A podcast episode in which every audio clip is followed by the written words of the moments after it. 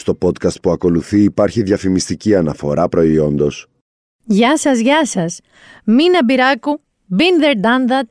Η εβδομάδα πριν τη Μεγάλη Εβδομάδα, ε, θα σας το πω από τώρα για να έχουμε έτσι ξεκάθαρες καταστάσεις μεταξύ μας. Φυσικά δεν θα υπάρχει podcast τη Μεγάλη Παρασκευή.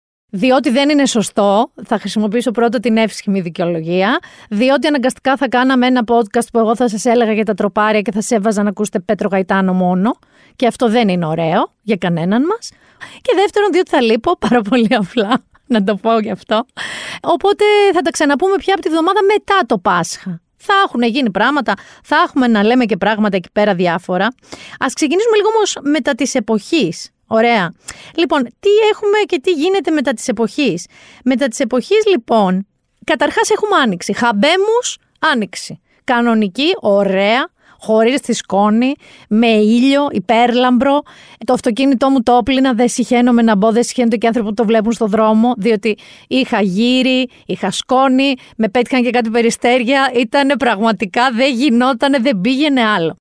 Α τις αφιερώσουμε μωρέ και κάτι εκτός από Σοφία Βόσου. Στα τελευταία επεισόδια που τα έλεγα Άνοιξη, έβαζα το είναι σαν να μπαίνει Άνοιξη. Θα βάλω Βιβάλντι τώρα. Από τις τέσσερις εποχές, μαντέψτε πια.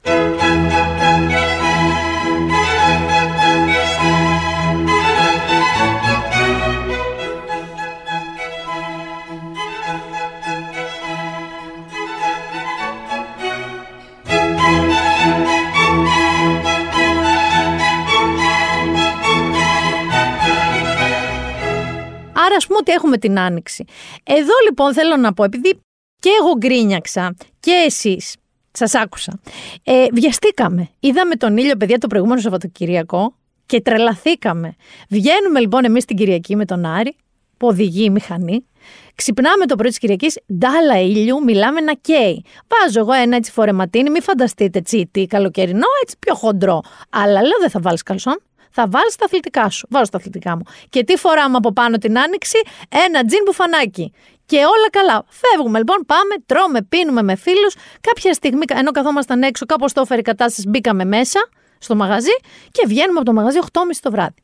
Και έχει 9 μποφόρ, ψοφόκριο και το μινάκι είναι με το τσίτι, ξεκάλτσοντο και το τζιν μπουφανάκι και ανεβαίνει στη μηχανή.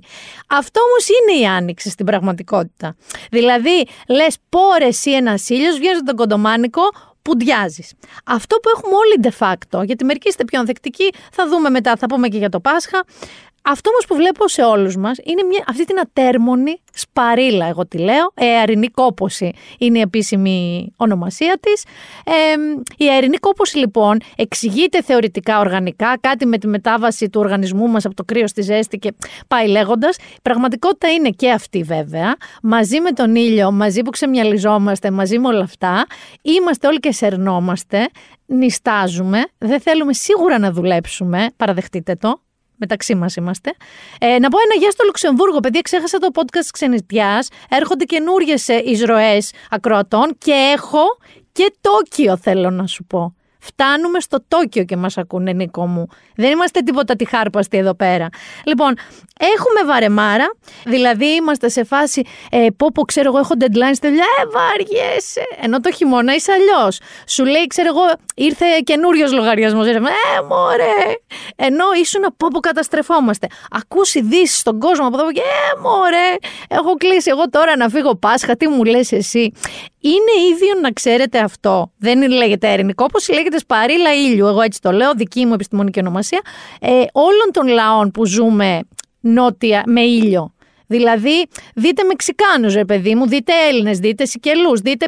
Οι άνθρωποι, όταν αρχίσει και βαράει ο ήλιος, αρχίζουμε λίγο και δεν είναι φυσιολογική διαδικασία. Αυτό το κλείνομαι και είμαι πάρα πολύ σοβαρός, όπως ας πούμε στη Γερμανία που δουλεύουν. Θα φτάσω και εκεί. Δεν το πέταξα τυχαία τη Γερμανία. Ε, θέλω να σας πω λοιπόν ότι και εγώ, όπως σας είπα στην αρχή, έχω κλείσει τις διακοπούλες μου.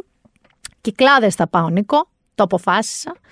Ε, Σύρο θα πάω συγκεκριμένα. Είχα χαρεί πάρα πολύ με όλα αυτά. Η Σύρος είναι πασχαλονίση, νομίζω, από τις κυκλάδες. Γιατί δεν είναι και πολύ κυκλάδα, έχει πιο ενετικές αναφορές, είναι κλασικά, πιο έτσι όμορφη, ερμού, πολυτέλεια. Και άκουσα στην τηλεόραση λοιπόν ότι είχε 95% πληρότητα. Και καταλαβαίνετε τι έχω πάθει εγώ τώρα. Πήγαινα για ήρεμο και ζεν. Θα μου πεις περαστικά που πήγαινες στη Σύρο για ήρεμο και ζεν. Α, αλλά ε, γίνεται χαμός. Δεν είναι το μόνο νησί να ξέρετε. Είναι σε πολλά νησιά και σε πάρα πολύ στην υπηρετική Ελλάδα θα γίνει από αυτές τις εξόδους τις παλιές του παλιού Πασόκ. Θυμάστε τα διόδια, ουρές, αυτά, αλλά και γέλια μέσα στα αυτοκίνητα. Βουγιουκλάκι, ρε παιδί μου, εκεί στο Πούλμαν. Λοιπόν, αυτό που δεν ξέρουμε και ξαναέρχομαι λίγο στον καιρό, γιατί είχα ένα καυγά με τον Άρη, γιατί αυτή η μηχανή που σας περιέγραψα θα έρθει και μαζί μας. Οπότε ζω το δράμα του μην είσαι καμιά Madame de Bovary, να πάρεις λίγα. Καταρχάς εγώ δεν θέλω να παίρνω λίγα, δεν ξέρω να παίρνω λίγα. Όταν εγώ πω ότι παίρνω λίγα, δεν παίρνω λίγα σύμφωνα με την κοινή γνώμη. Παρόλα αυτά, Πώς να πάρεις λίγα, γιατί προσπαθώ να αποκωδικοποιήσω τον καιρό. Είμαστε αρκετά κοντά πια στη Μεγάλη Τετάρτη, Μεγάλη Πέμπτη. Λοιπόν, δεν υπάρχει αποκωδικοποίηση του καιρού. Είναι όλα ήξ αφήξει. Ναι, μεν αλλά. Επομένως, κινδυνεύεις να πεις: Λοιπόν, εγώ θα πάρω τα καλοκαιρινά να, και να φυσάει αυτά τα άσπρα τα λινά και να βρεθείς με σόρτ, σαγιονάρα και καπαρτίνα σαν τον επιδειξία της γειτονιάς. Ή να πας και να πεις: Παιδιά, εντάξει τώρα, ε, κυκλάδες, Απρίλιος, αέρας, κρύο, να σκάσουμε κάνα δερμάτινο παντελόνι και να σε χαρλεά, ξέρω στην Αριζόνα να ψήνεσαι. Επομένως, δεν υπάρχει ρε παιδί μου μέση λύση. Κορίτσι, μην τους αφήνετε να σας τραμπουκίζουν. Να πάρετε και τέτοια ρούχα και από τα άλλα ρούχα. Να έχετε. Εγώ αυτής της άποψης είμαι. Και άμα γυρίσετε και μερικά φόρετα, δεν έγινε και κάτι. Λοιπόν, να ευχαριστήσω ωστόσο κάπου εδώ πολλούς φίλους, οι οποίοι, όχι δεν το είχα πει εδώ στο podcast, φίλους γενικότερα, ε, οι οποίοι μου έχουν δώσει πάρα πάρα πάρα πολλές ε, πληροφορίες να ξέρετε.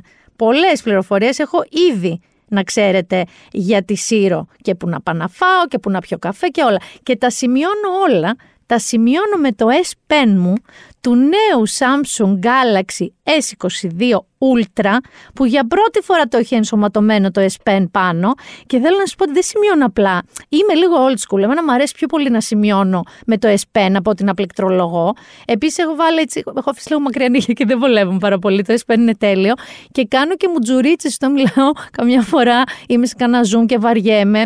Πώς κάνουμε καμιά φορά παλιά στο χαρτί, Κάνω εκεί και σκιτσάκια κάνω ακόμα με το S να ξέρετε. Πάντως, εμένα όταν μου λένε σημείωσε γρήγορα, το κάνω με S Λοιπόν, αν το έχετε ή αν, αν το αγαπάτε κι εσείς αυτό, το νέο Samsung Galaxy S22 Ultra είναι ο φίλος σας. Θέλω να συνεχίσω λίγο εδώ πέρα τώρα με το Πάσχα. Δεν θα φύγω από το Πάσχα τελείως. Γιατί έχουμε διάφορα που έρχονται. Μην αρχίσετε να τσακώνεστε. Θα κάνω μανούλα εγώ τώρα. Μην αρχίσετε αυτά που γίνονται τη μεγάλη εβδομάδα, αυτά τα γραφικά Νίκο που άμα κάποιος ε, ας πούμε νηστεύει τον κράζουνε. Ε, Βλέπεις μερικούς που ανεβάζουν, ναι, ακριβώς, eye rolling. Ε, Μπριζόλες, ε, νηστέψτε εσείς κορόιδα. Ε, ο άλλος, ας πούμε, ένθεη μανία, ντροπή σου να τρως κρέας μεγαλοβδομαδιάτικα. Θέλω να σας πω ότι ας κάνει τέλος πάντων ο καθένας ό,τι θέλει. Δεν υπάρχει λόγος να τρίβει κανένας στα μούτρα του άλλου κάτι. Α κάνει ο καθένας ό,τι πιστεύει. Και ό,τι τον φωτίσει ο Θεός, που έλεγε η γιαγιά μου εμένα. Αυτό που θα σας έλεγα να μην κάνετε είναι δύο πράγματα.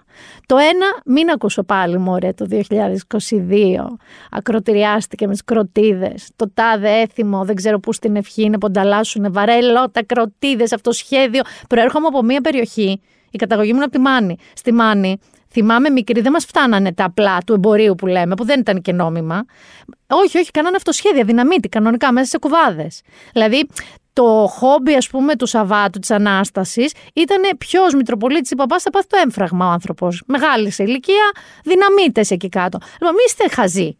Για να μην πω τίποτα χειρότερο. Επίσης, εδώ θα βάλω και έναν αστερίσκο. Έχεις ακούσει ποτέ γυναίκα να τη συμβαίνει κάτι τέτοιο Πάσχα; Ό,τι ακούμε είναι πάντα Ή αγόρια, έφηβοι, τι συμβαίνει με εσάς και αυτό το γονίδιο; Τι συνδρομάκι έχουμε με τα βαρελότα και τις κροτίδες που πάτε και παίρνετε στο λαιμό σας και τις επόμενες γενιές; Δεν υπάρχει κανένας λόγος. Αλήθεια. Επίσης, τρομοκρατούνται. Θα με πείτε τώρα τρελή cat lady, δεν έχει σημασία, δεν το λέω μόνο για τις γάτες.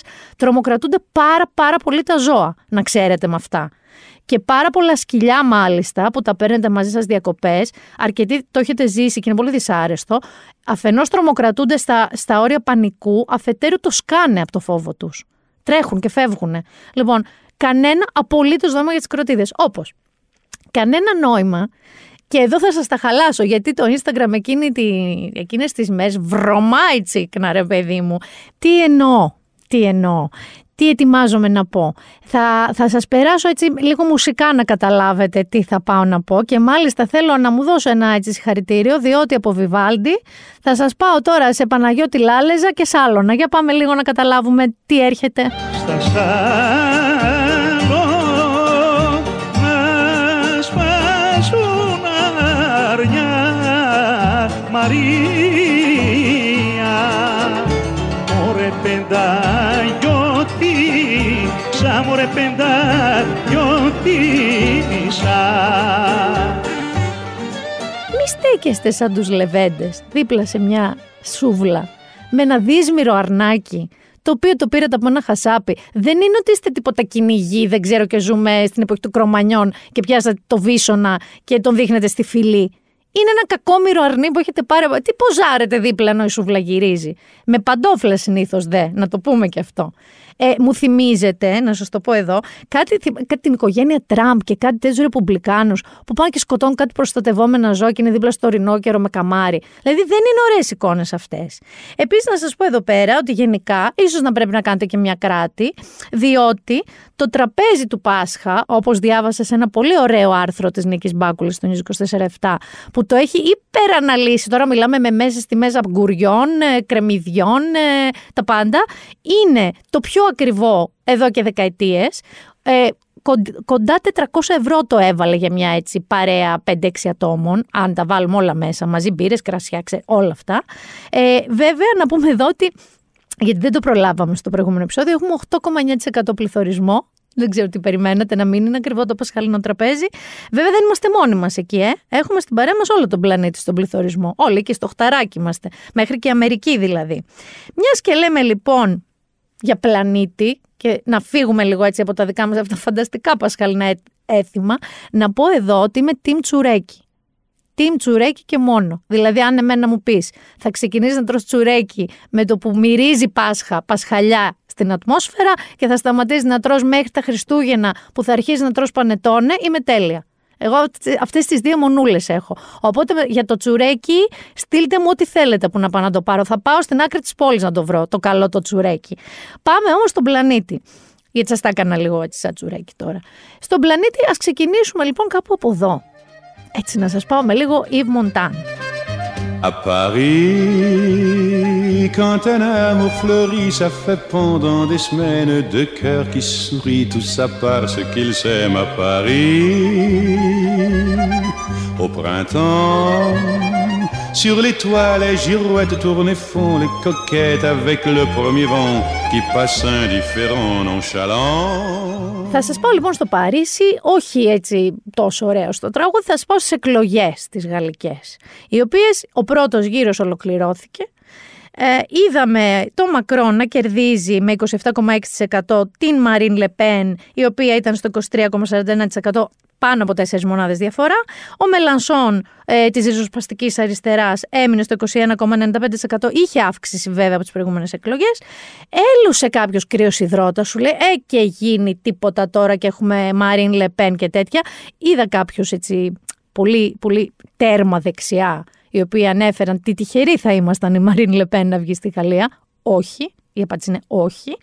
Ε, και έχουμε δεύτερη κρίσιμη Κυριακή, έτσι, η οποία θα συμπέσει με τη δική μας Κυριακή του Πάσχα. Οπότε όλοι έτσι πιο, να το πω, jet setters που ασχολούμαστε έτσι και με το εξωτερικό και αυτά, θα μας βρει με το κοκορέτσι στο στόμα. Αυτό, αν είχαμε κάποιο άγχος να δούμε τι θα γίνει στη Γαλλία. Ε, θα έχουμε δηλαδή γαλλικές εκλογές με μπουκίτσα κοκορέτσι. Αντεράκι. Λοιπόν, ο Μακρόν σύμφωνα με πολλούς, δεν έκανα καθόλου στην ουσία προεκλογική περίοδο. Δηλαδή, νομίζω έκανα μόνο μία συγκέντρωση, δύο το πολύ, ομιλίες έτσι μεγάλες. Γενικά νομίζω ότι ο Μακρόν την είχε δει ότι. Μα τι άλλο θέλουνε. Ε, ε, ε, που κάνουν εκεί οι Γάλλοι. Βγήκαμε φούτερα ξύριστος, λουκουμάκι, ε, ήμουνα προβληματισμένος ε, μέσα στο προεδρικό μου μέγαρο. Τελικά δεν έφτασε αυτό. Οπότε έχει αρχίσει κανονικά και αυτό στην προεκλογική του έτσι, full δεύτερη προεκλογική φάση του, μέχρι να πάμε στην ε, Κυριακή των εκλογών, που είναι η δική μας Κυριακή του Πάσχα. Μη μου αγχώνεστε όμως, γιατί και τα προγνωστικά τον δίνουν ότι θα κερδίσει. Βγήκε και ο Μελανσόν και είπε ούτε μία ψήφο στη Μαρίν Λεπέν. Λογικό και δεν νομίζω ότι κάποιος ψηφοφόρος του Μελανσόν θα έδινε ψήφο εκεί. Ε, οπότε, επειδή θα είστε και τίγκα στο τριγλικερίδιο, μην, μην βρεθείτε ας πούμε, σε κανένα νοσοκομείο από συνδυασμό έτσι γαρδουμπάκι και Μελανσόν. Είναι αμαρτία από το Θεό. Φεύγοντας από τη Γαλλία, που ας πούμε είχαμε ένα mini scare, να πάμε λίγο, παιδιά, ε, στη Σαγκάη. Να πάμε στη Σαγκάη που είναι μια πόλη 26 εκατομμυρίων, θέλω να σας πω. Ε, είναι 2,5 Ελλάδες χοντρικά. Ωραία. Και αυτή τη βδομάδα μετά από κάποια βίντεο που κυκλοφόρησαν στα social media και έδειχναν ε, νύχτα ουρανοξύστες, τους περίφημους τεράστιοι ουρανοξύστες στη Σανγκάη, να ουρλιάζουν άνθρωποι και να φωνάζουν από παράθυρα. Μετά εμφανίστηκε ένα ντρόουν που άρχισε να τους λέει ότι στην ουσία να καταπιέσετε την εσωτερική σας επιθυμία και ελευθερία να την αντιθασεύσετε και να μην καταπατάτε τα μέτρα για COVID. Και μετά από αυτό κάπως άνοιξαν οι, οι ουρανοί και μάθαμε και άλλες πληροφορίες, οι οποίες δεν είναι απλά ανησυχητικές. Το διστοπικές είναι λίγο. Είδαμε δηλαδή και μάθαμε ότι οι άνθρωποι αυτοί είναι έγκλειστοι, και όταν λέμε έγκλειστοι εννοούμε έγκλειστοι στα σπίτια τους, δεν βγαίνουν καν στο διάδρομο της πολυκατοικίας, απαγορεύεται, είναι παράνομο. Είδαμε ότι παιδάκια, ακόμα και βρέφη, τα παίρνουν αν βγουν θετικά από τους γονείς τους και τους πάνε όλους μαζί όσοι έχουν COVID σε ας πούμε νοσοκομεία ή ειδικές δομές. Μιλάμε για βρέφη έτσι, που χρειάζονται τους γονείς τους. Τα παίρνουν από τους γονείς και τα πάνε εκεί. Έτσι, μόνα τους. Είδαμε κάτι φρικτές ε, θανατώσεις ε, κατοικιδίων με τη δικαιολογία ότι έχουν COVID. Δηλαδή να μου πλησίαζε εμένα κάποιος στο ζώο μου, μιλάμε θα, είχαμε, θα, θα τρώγα λαρίγκια, δεν υπήρχε περίπτωση. Ε, βλέπουμε ένα πράγμα ξύλο σε ανθρώπους γιατί αρνούνται να συμβιβαστούν. Είδα έτσι ένα βίντεο με ένα ηλικιωμένο ζευγάρι και την κόρη τους που ούρλιαζε να τους γλιτώσει. Ε, μιλάμε για μια κατάσταση Blade Runner, Meet Cyberpunk, ε, το οποίο ε, Α μην είμαι και δεν είμαι καθόλου συνωμοσιολόγος, εντάξει. Δεν έχει απολύτως λογική. Δηλαδή, η Σαγκάη, αν δεν κάνω λάθος, ήταν κάπου στα 13.000 κρούσματα. Δηλαδή, συνολικά η Κίνα είχε κάπου 27.000. Που ναι, ήταν τα περισσότερα από την αρχή της πανδημίας. Η Κίνα, να θυμίσω ότι έχει zero COVID πώληση. Δηλαδή, δεν θέλει να έχει λίγα κρούσματα, θέλει να μην έχει τίποτα.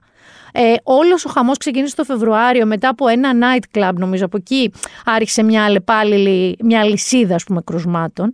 Πάμε να ακούσουμε μια Ελληνίδα, την Ελένη Οικονόμου, η οποία ζει στη Σανγκάη.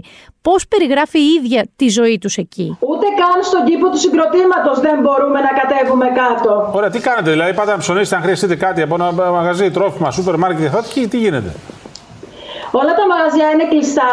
Εδώ στο συγκρότημά μας η κάθε πολυκατοικία έχει από έναν ή δύο εθελοντές.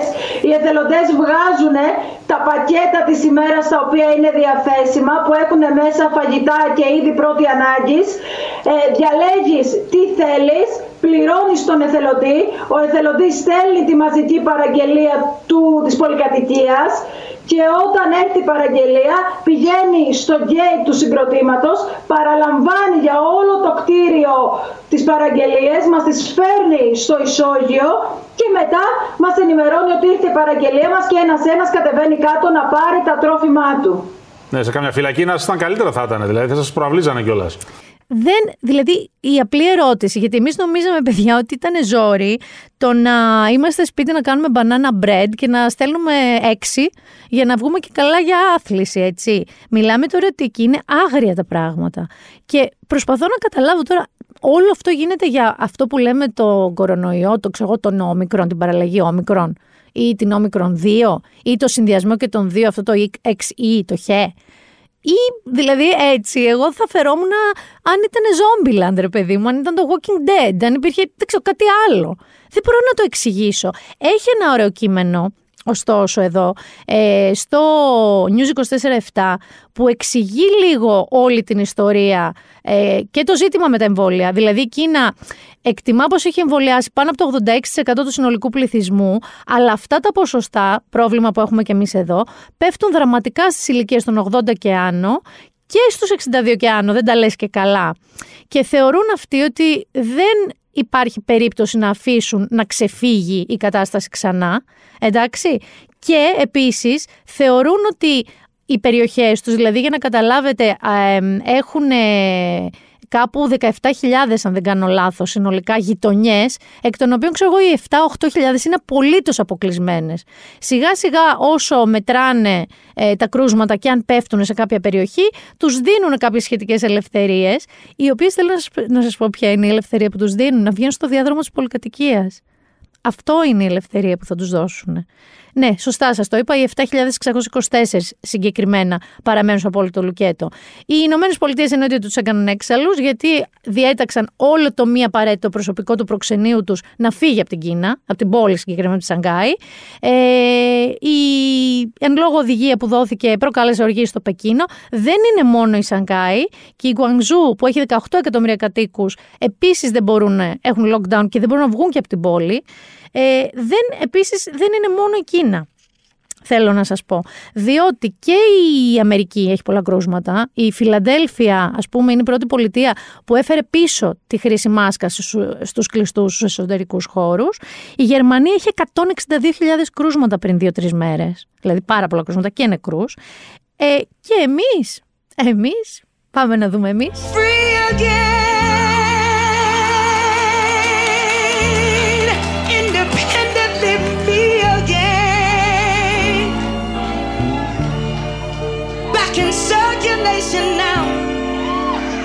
for celebration now. Time to have a party. A party.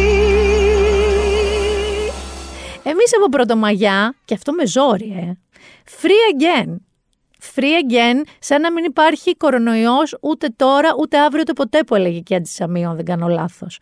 Ε, τώρα μεταξύ μας, επειδή μιλάμε, δηλαδή από Μεγάλη Πέμπτη, όχι από Πρωτομαγιά. Πιστεύετε εσείς ότι κάποιος θα πάει στο χωριό, θα φοράει τη μάσκα και θα κατεβάζει να τσιμπήσει μια πατατούλα, να τσιμπήσει λίγη πετσούλα; Σίγουρα, είμαι 100% σίγουρη ότι θα γίνει αυτό. Εμείς λοιπόν έχουμε αποφασίσει ότι τέρμα κορονοϊός από 1η Μαου μέχρι 1η Σεπτεμβρίου, σου λέω εγώ, που είναι έτσι ο τουρισμός, ο οποίος τουρισμός μπορεί να μην έχουμε Ρώσους που είχαν άγχος, θυμάσαι, ε; τι θα κάνουμε χωρίς τους Ρώσους. Ε, οι Γερμανοί έρχονται σοριδών, όλοι έρχονται σοριδών. Σας τα έλεγα εγώ. Σας τα έχω πει και έχω λάβει απελπισμένα μηνύματα από πολύ κόσμο ότι δεν βρίσκεται τίποτα πουθενά για το καλοκαίρι και να σας δώσω καμιά ιδεούλα. Τι ιδεούλα να σας δώσω, αφού τα ίδια πέρασα κι εγώ. Και τα πέρασα και το Φεβρουάριο εγώ. Ξαναλέω, κλείστε. Έχω φίλη η οποία έψαχνε νησιά από μέγεθος Καστελόριζου μέχρι Κεφαλονιά. Τελικά να σου πω που έκλεισε. Πήλιο. Δεν βρήκε κάπου αλλού κάτι να της αρέσει. Θα πάει πήλιο. Εδώ θέλω να σας πω ότι μη συνομπάρετε καθόλου μα καθόλου την υπηρετική Ελλάδα. Η υπηρετική Ελλάδα γενικά είναι πανέμορφη. Δεν εννοώ καν μόνο μάνι ε, μεσηνιακή και λακωνική που είναι έτσι κάτι. Μιλάμε και για πάργα, μιλάμε και για πρέβεζα, μιλάμε. Έχει πάρα πολλά σημεία που μπορείτε να πάτε. Δηλαδή, μην απελπίζεστε αν δεν βρείτε το νησάκι των ονείρων σας. Θα συνεχίσω λοιπόν, εγώ θα ξαναφύγω από εμάς, γιατί εμείς είπαμε free again. Με το που φεύγουμε για Πάσχα τελειώνει ο κορονοϊός για μας. Ξέρεις πώς θα γυρίσουν όλοι.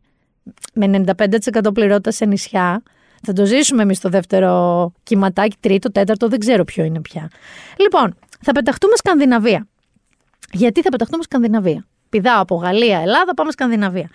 Ε, θυμάστε γενικά όταν ξεκίνησε ο πόλεμος στην Ουκρανία, η εισβολή του Πούτιν, πέραν του αποναζιστικοποίηση, ok, okay, τα βλέπουμε αυτά, ε, θα φτάσω και εκεί, ε, είχε και πολλοί το εξήγησαν σαν ε, ότι ο Πούτιν ένιωσε απειλή στην προοπτική ένταξης και συνεργασίας γενικά της Ουκρανίας με τις δυνάμεις του ΝΑΤΟ, ε, γιατί δεν θέλει να περιβληθεί, να περικυκλωθεί ας πούμε η Ρωσία από τις ε, χώρες με τις οποίες συνορεύει, ε, να μπορούν εκεί το ΝΑΤΟ, οι δυνάμεις του ΝΑΤΟ να εγκαταστήσουν ε, στρατιωτική δύναμη. Έρχεται λοιπόν η Φιλανδία και η Σουηδία, οι οποίες ποτέ δεν ήταν στο ΝΑΤΟ, ούτε καν το συζητούσαν, όχι απλά να θέλουν να μπουν στο ΝΑΤΟ, να θέλουν να μπουν τύπου πριν το καλοκαίρι στο ΝΑΤΟ. Εδώ θα κάνω μία μικρή παρένθεση. Τι ωραία εικόνα ήταν που όταν είπε συναντιούνται οι αρχηγοί των δύο κρατών, ήταν δύο γυναίκες, νέες γυναίκες, διότι οι πρωθυπουργοί και των δύο χωρών και της Φιλανδίας και της Σουηδίας είναι δύο νέες γυναίκες. Δεν ξέρω, σας το συνδέω και λίγο με τα βαρελότα που λέγα πριν και με τους πολέμους γενικά. Είναι μια καλή ιδέα. Σας το έχω πει ότι οι γυναίκες δεν έχουν δοκιμαστεί αρκετά πραγματικά στη διοίκηση του πλανήτη. Να βλέπαμε πώς θα πήγαινε. Ε, να δούμε λοιπόν τώρα πώς θα αντιδράσει ο Πούτιν σε αυτό. Δηλαδή, τι θα κάνει, θα στείλει δυνάμεις. Ήδη λέει έχει σκεφτεί και έχει μετακινήσει κάποιες ψηλοδυνάμεις στα σύνορά του με αυτές τις δύο χώρες. Αμφιβάλλω πάρα πολύ αν θα τολμήσει να κουνηθεί εκεί. Ε, και δεν ξέρω και με τη δικαιολογία εκεί θα το κάνει. Από αναζητικοποίηση, νομίζω ξέρω έχουν 1% κάτι τέτοιο. Ε, τα νέα στην Ουκρανία, ε, παρά τις πλέον γραφικές διαψεύσεις, οι άνθρωποι είναι εγκληματίες πολέμου. Έχει υποθεί και από ηγέτες πλέον χωρών, αλλά και από ΟΗΕ και από παντού, γιατί μιλάμε για δολοφονίες ολόκληρων πόλεων, κανονικές εκτελέσεις. Μιλάμε για βασανισμούς και όσο και αν είναι δυσάρεστο να το ακούμε, μιλάμε και για βιασμούς. Πολλούς. Οι οποίοι είναι πλέον αποδεδειγμένοι. Δηλαδή, ανεξάρτητες αρχές ψάχνουν στοιχεία. Και δεν μιλάμε καν για βιασμούς ενήλικων, μιλάμε και για ανήλικους. Και δεν θα φτάσω καν στο πόσο ανήλικους, γιατί πραγματικά δεν μπορώ ούτε να το πω. Ε, στα πλαίσια των επιπλέον, επιπλέον, επιπλέον κυρώσεων εδώ, θέλω να πω τη Γερμανία. Η Γερμανία μας, που θα φτάσω και εκεί. Ε, η Γερμανία λοιπόν δεν θέλει να προχωρήσει στο εμπάργκο στο ρωσικό, στη ρωσική ενέργεια, γιατί θα ξεβολευτεί. Εδώ λοιπόν θέλω να σας πω ότι ο πρώην Γάλλος πρέσβης στον ΟΗΕ, ο Ζεράρα Ρο, έγραψε «Ποτέ ξανά ελπίζω ότι η Γερμανία ε, δεν θα δώσει διάλεξη ας πούμε στο, στη Μεσόγειο, στις χώρες της Μεσογείου για σοβαρότητα, δύναμη και κουράγιο. Η Ελλάδα υπέφερε πάρα πολύ μέσα στα πλαίσια της οικονομικής κρίσης ε, που η Γερμανία στην ουσία της επέβαλε ε, ενώ ας πούμε η Γερμανία δεν τολμάει καν να υποστεί τον παραμικρό ξεβόλεμα για να σταματήσει να εισάγει ρωσικό αέριο.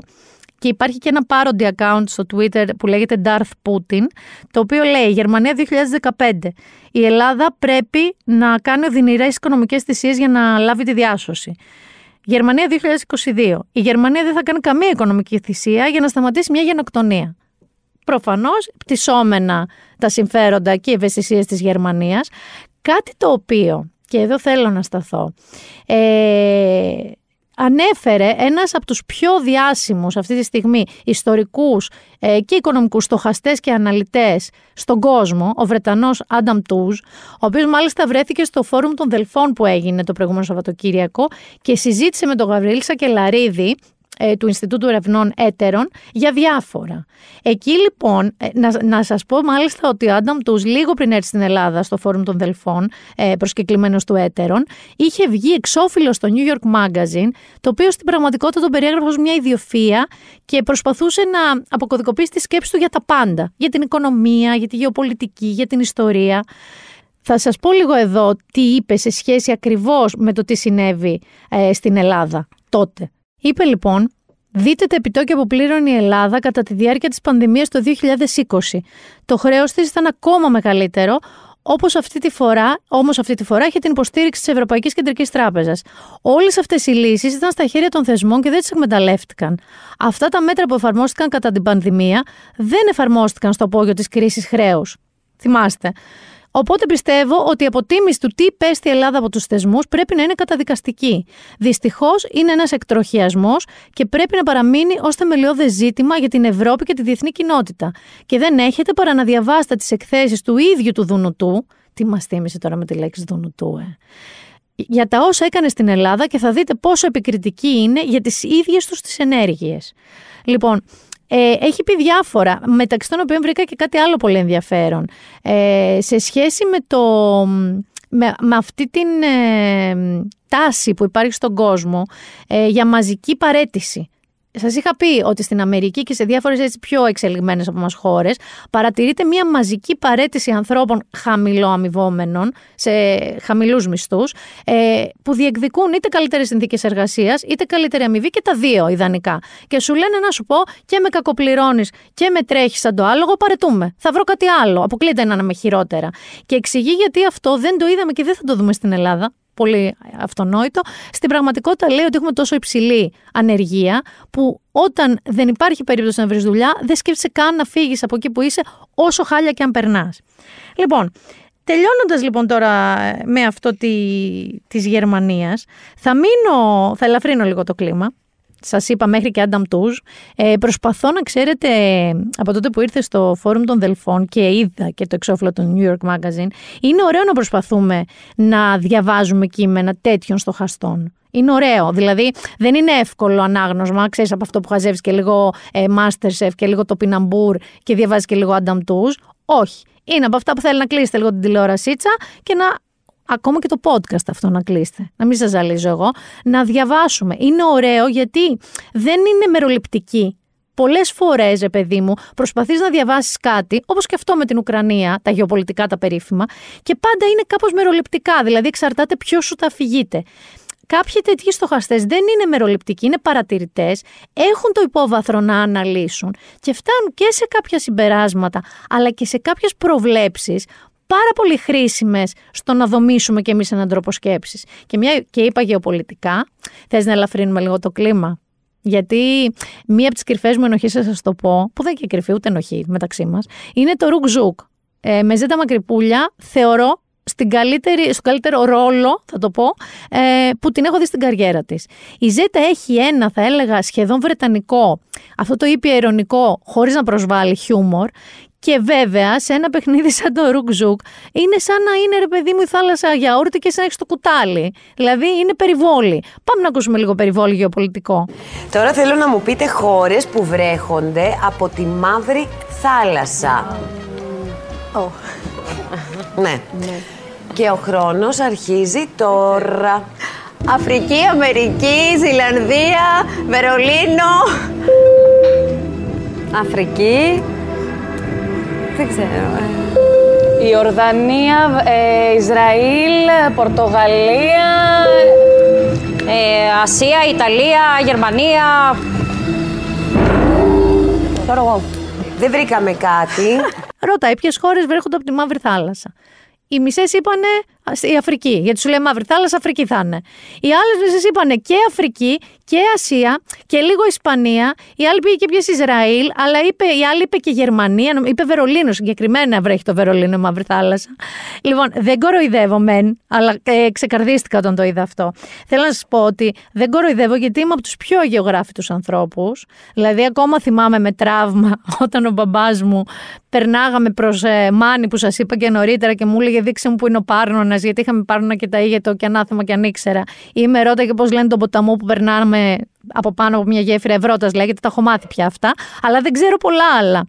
Δηλαδή στο trivial, το μπλε τυράκι, το παίρνω το τελευταίο και αν, έτσι. Απλά εγώ το κάνω μπροστά στου φίλους μου και μερικοί από εσά με μία λογική θαυμάζω το θράσο σας. Πάτσε τηλεπαιχνίδια, ρε παιδί μου, και είναι μερικές βασικές γνώσεις. Δηλαδή, δεν σας ρώτησαν ποια είναι η πρωτεύουσα της Μογγολίας, πού είναι το Ουλαν Μπατόρ και θέλω μόνη μου. Λοιπόν, και μια και μπήκα λοιπόν στην ελληνική τηλεόραση, θα μείνω λίγο στην ελληνική τηλεόραση. Καταρχάς, θα πάμε από τα μέτρια και δυσάρεστα και θα φτάσουμε και σε κάτι πραγματικά πα- πάρα πολύ ωραίο. Ο Μάρκος Εφερλής, που ασχοληθήκαμε πάρα πολύ μαζί του, με, το, με τη ελληνική μεταφορά του Mrs. Brown's Boys ε, στην Ελλάδα που κάνει την κυρία Χαρίκλια, ο Μάρκος Εφερλής στο Super Mummy. Και όλοι λέγανε ότι έλα μου, εντάξει, ήταν λέει τώρα της αρχής περιέργεια. Όχι, τα νούμερα της Δεύτερης Κυριακής ήταν τώρα μια απόκληση μισή μονάδα να πέσανε. Που σημαίνει, αν και Τρίτη Κυριακή συμβεί αυτό, έχει βρει το κοινό του. Άρα μην πολύ κουνιόμαστε. Δεύτερον, αυτό είναι λίγο ευίωνο. Η Αγγελική Νικολούλου που σας το είπα ότι την περασμένη Παρασκευή είχε καλεσμένο το Μάνο Δασκαλάκη. Λίγο θα σταθώ εδώ γιατί δεν κρατήθηκα, είδα λίγο Μάνο Δασκαλάκη από περιέργεια. Δεν πήγε σε νούμερα σαν τη φορά τη βδομάδα που είχε συλληφθεί η Ρούλα Πισπυρίγκου. Και μάλιστα πρόσεξα προς το τέλος που είπε και η ίδια, Κάπως σαν να έλεγε ρε παιδί μου ότι εντάξει, και εμείς την προσπάθειά μας όσο μπορούμε την κάναμε, δεν θα το τεντώσουμε άλλο από τα μαλλιά, γιατί εντάξει, πια τι άλλο. Μέχρι να προκύψει ένα νέο δεδομένο δεν έχει τόσο λόγο ύπαρξης.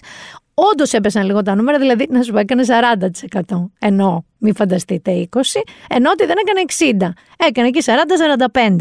Και θα φτάσουμε λοιπόν τώρα και σε κάτι το οποίο είναι πολύ καλά νέα για την ελληνική τηλεόραση. Ε, είναι η νέα σειρά του Γιώργου Καπουτζίδη. Οι Σέρες, η οποία έδειξε σε avant premiere, εγώ δεν πρόλαβα δυστυχώς να πάω να τα δω, οπότε θα σας διαβάσω τη Λία Παπαϊωάννου του Ladylike που πήγε και το είδε.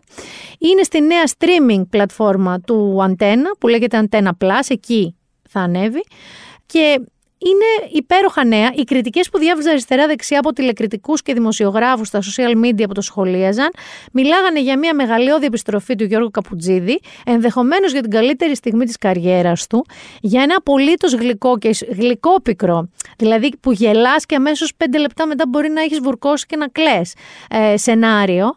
Ε, για πολύ πραγματικά καλή μελέτη χαρακτήρων ε, με τη γνωστή γραφή του Γιώργου Καπουτζίδη. Γενικά ήταν διθυραμβικές. Δεν είδα κανένα να πει μεχ μέτριο. Πάμε λοιπόν να δούμε τι λέει η Λία Παπαϊωάννου. Μετά από 40 χρόνια ευτυχισμένου γάμου, ο Λευτέρης χάνει την ευτυχία του και πασχίζει. Ευτυχία είναι το όνομα της γυναίκας του. Και πασχίζει να βρει ξανά νόημα στη ζωή του. Όταν ο μικρότερος γιος του, ο Οδυσσέας, επιστρέφει στις Σέρες, οι δύο άντρες ξεκινούν ένα ταξίδι γεμάτο ανάμεικτα συναισθήματα, μέσα από το οποίο θα ανακαλύψουν ξανά ο ένας τον άλλον και θα λύσουν τον μπερδεμένο νήμα της σχέσης τους. Είναι η περιγραφή της σειράς Σέρες που υπογράφει ο Γιώργος Καπουτζίδη και που αποτελεί την πρώτη σειρά της πλατφόρμας Antenna Plus στην κατηγορία Antenna Originals. Πιο συγκεκριμένα, διαβάζω από τη Λία Παπαϊωάννου, ο Οδυσσέας, ένας ομοφιλόφιλος νεαρός άνδρας που εργάζεται στην Αθήνα ως ιδιοκτήτης καφέ, επιστρέφει στις Σέρε για το μνημόσυνο της μητέρας του που έφυγε 40 μέρες πριν από τη ζωή. Εκεί ένα τύχημα του πατέρα, το οποίο εμφανίζεται αποστασιοποιημένος από το γιο του, τον αναγκάζει να παρατείνει την παραμονή του στη γενέτειρά του, αφού τα αδέρφια του, straight με οικογένεια και παιδιά, προφασίζονται τις σχολικές υποχρεώσεις των παιδιών τους για να επιστρέψουν στις πόλεις που ζουν. Ο Οδυσσέας λοιπόν αναγκάζεται να ζει με τη σιωπή του πατέρα του, τα βιτριολικά σχόλια της θεία του και βρίσκει ένα πρώτο καταφύγιο σε μια παλιά του συμμαθήτρια που είχε επίσης επιστρέψει στις αίρες ως ενήλικη. Το σενάριο γράφει, έχει υπογράψει ο Γιώργος Καπουτζίδης, στη σκηνοθεσία ενός Σταμάτης Πατρώνης, ε, πολλά φυλάκια Σταμάτη, είναι καταπληκτικό παιδί και φοβερός σκηνοθέτης και πρωταγωνιστούν οι Πάνος Νάτσης, Γιώργος Γάλλος, Λένα Δροσάκη, Μαριλού Κατσαφάδου, Γιούλη Τσαγκαράκη, Γιώργος Βουβάκης και άλλοι. Μ' αρέσει πάρα πολύ που εδώ δεν βλέπουμε πάρα πολύ γνωστά ονόματα, χιλιοπεγμένα και χιλιοκαμένα. Μουσική έχει γράψει ο Φίβος Τελιβοριάς, άλλο ένα συν. Ο Γιώργος Καπουτζίδη είπε για τη σειρά του: Είμαι πολύ χαρούμενος με αυτή τη δουλειά. Είναι η πιο όμορφη ιστορία, νομίζω, που έχω γράψει. Σίγουρα είναι η πιο ειλικρινής. Ο ίδιος, να πούμε εδώ, ότι είχε ένα ατύχημα στην Έγινα με το ποδήλατό του και εμφανίστηκε με σπασμένο χέρι και πόδι. Δεν πέρασε και εύκολα. Αυτό που λέμε break a leg για την επιτυχία δυστυχώς του συνέβη στην πραγματικότητα του Γιώργου Καπουτζίδη, περαστικά. Ε, Όπως είπε ο ίδιος, ξεκίνησε να τη γράφει αυτή τη σειρά τη αίρε στην καραντίνα, όταν βρέθηκε σε παρόμοια κατάσταση με τον πρωταγωνιστή της, αφού χρειάστηκε με την αδερφή του να φροντίσουν τον μπαμπά τους που όντως ζει στις αίρε και είχε σπάσει το χέρι του. Αυτό μας έδεσε τόσο πολύ, λέει ο Καπουτζίδης, σαν οικογένεια. Ήταν μια ωραία περίοδος, ακόμη και αν ο μπαμπάς μου έζησε μια ταλαιπωρία. Άρα είναι και αυτοβιογραφική, τωρινή, δεν είναι μόνο παλιά. Δεν ήξερε, λέει, αν ήθελε να γράψει ένα σενάριο που θα παίζονταν κάπου ή απλά έγραφε για την παρέα έτσι στην καραντίνα, να περνάει η ώρα του. Ε, οι άνθρωποι που πρώτοι έμαθαν για αυτό το σενάριο ήταν ο καλύτερος του φίλος και σκηνοθέτης της σειράς, ο Σταμάτης Πατρώνης που σας είπα, και ο ηθοποιός Πάνος Νάτσης, εδώ έχουμε μια πολύ δυσάρεστη έτσι, στιγμή, γιατί αν θυμάστε σκοτώθηκε ο άνθρωπος αυτός πριν λίγο καιρό και σε αυτή τη σειρά ενσάρκωσε τον τελευταίο στην ουσία τηλεοπτικό ρόλο της ζωής του. Ε, και λέει ο Γιώργος Καπουτζίδης, μου είπε εγώ θα παίξω αυτό το ρόλο, αυτός εσύ. Ναι, μοιάζει, το απάντησα. Του είπα ότι δεν θέλω να τον παίξω και μου λέει πώς θα τον παίξω εγώ, αφού μοιάζει σε σένα. Και το απαντάω, αφού κατάλαβες ότι μοιάζει σε μένα και ξέρεις πώς είμαι, ξέρεις και πώς να παίξεις το ρόλο. Και έκτοτε δεν χρειάστηκε να κάνει καμία επεξήγηση ο Γιώργος Καπουτζίδης στον Πάνο Νάτσι. Ε, μίλησε για αυτόν έτσι συγκινητικά πολύ, λέγοντας κιόλας ότι ο άνθρωπος τον οποίο αγαπήσαμε πολύ δεν φεύγει ποτέ, γιατί η αγάπη είναι μέσα μας. Ε, έφυγε και πήρε ένα κομμάτι δικό μου, γιατί αυτός ο ρόλος σε μεγάλο ποσοστό είμαι εγώ. Οπότε είμαστε παρέα εκεί που είναι. Σημασία δεν έχει το τι πήρε, αλλά το τι άφησε. Άφησε μια καταπληκτική ερμηνεία, γιατί πέρα από καταπληκτικός άνθρωπος, ήταν και εκπληκτικός ηθοποιός. Και είπε βέβαια ότι αυτή η σειρά είναι αφιερωμένη στον πάνω μας. Μου κάνει πάρα πολύ ενδιαφέρον γιατί ενώ είναι ένα σενάριο που έχει μέσα συστατικά καπουτζίδι, δηλαδή έχει την Αγία Ελληνική οικογένεια, ε, έχει μέσα και τη Λένα Δροσάκη σε ένα φανταστικό ρόλο, μου είπαν Ελληνίδα influencer. Και η Γιούλη Τσαγκαράκη κάνει το ρόλο της ε, ξινιόλας ε, θεία, αυτό που με τα βιτριολικά σχόλια. Ε, μ, γενικότερα έχει στοιχεία, αλλά νομίζω ότι ακούγοντας ρε παιδί μου και γενικά δηλώσεις του όλο αυτόν τον καιρό και ομιλίες του που έχει κάνει πολλά, έχουμε βάλει και από εδώ αποσπάσματα, είναι ο πιο όριμος, ισορροπημένος και που αισθάνεται ότι δεν, δεν έχει κάτι να απολογηθεί, δεν έχει τίποτα και να εξηγήσει σε κανέναν. Άρα στην πραγματικότητα είναι πιο μεστός και συγκεντρωμένος από ποτέ στο ταλέντο του. Λοιπόν, η Λία Παπαϊωάννου καταλήγει, ο Γιώργος Καπουτζίδης έχει βρει τον εαυτό του και του επέτρεψε να κάνει αυτό ακριβώς. Πιο όριμο συγγραφικά από ποτέ ως τώρα στη σειρά Σέρες. Είναι ο εαυτός του. Λοιπόν, εμένα μου έχει κεντρήσει σίγουρα το ενδιαφέρον. Σίγουρα λέω ναι, να το δούμε. Δηλαδή δεν υπάρχει περίπτωση να του δώσω ευκαιρία και νομίζω θα την κερδίσει από το πρώτο επεισόδιο. Ε, και τελειώνοντας λίγο με την ελληνική έτσι, showbiz, τηλεόραση κτλ. Να πάμε λίγο στο εξωτερικό. Καταρχάς, πάμε σε ένα κορίτσι λίγο. Η γνωστή και μία εξαιρεταία. Η Britney, όντως, oops, she did it again, είναι έγκυος. Με το που τελείωσε αυτή η τραγική ιστορία που την, ε, ήταν υπό τον απόλυτο έλεγχο του πατέρα της, ο οποίος να σας θυμίσω ότι ήλεγχε ακόμα και την αντισύλληψή της, βεβαίως, μια και λέμε για δυστοπίες και handmaid's tale καταστάσεις, είναι έγκυος. Και, σας έχω κι άλλο, πάμε να ακούσουμε και το άλλο μου το κορίτσι.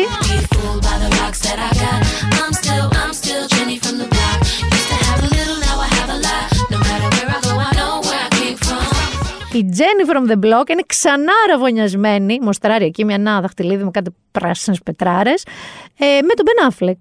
Κοινώ είμαστε κάπου στο 2000. Χρονομηχανή. Καλύτερη χρονομηχανή όμως από τους Εφερλιέ, να το πούμε αυτό. Από την άλλη, είδατε που παντρεύτηκε ο γιος του Μπέκαμ και της Βικτόρια, ο Μπρούκλιν. Την κοπέλα του, την κοπελάρα του, βασικά την Νίκολα Πέλτ, μια κουκλάρα και από πολύ πλούσια οικογένεια κιόλας. Δεν είναι ότι κακόπεσε. Κοινώ έχουμε τη Βικτόρια Μπέκαμ, που ήταν Spice Girl, εκεί στα δικά μου νιάτα, να είναι πιο πεθερά παιδιά. Είναι πεθερά η Βικτόρια.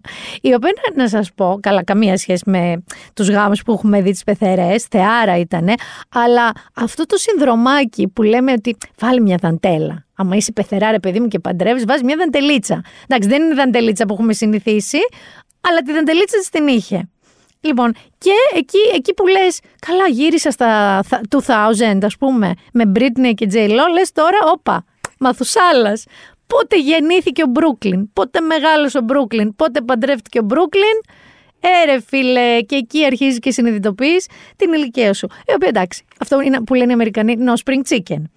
Θα κάνω και μία στάση πριν φτάσουμε στο αγαπημένο μας pop ένθετο του podcast και αν σας έχω σήμερα προτάσεις, πάρτε το S Pen σας, του νέου Samsung ε, Galaxy S22 Ultra. Πάρτε το γιατί θα σημειώνετε πράγματα. Λοιπόν, να πάμε λίγο στο φίλο μας τον Elon. Λοιπόν, έχω βάλει ένα project να ξέρεις Νίκο.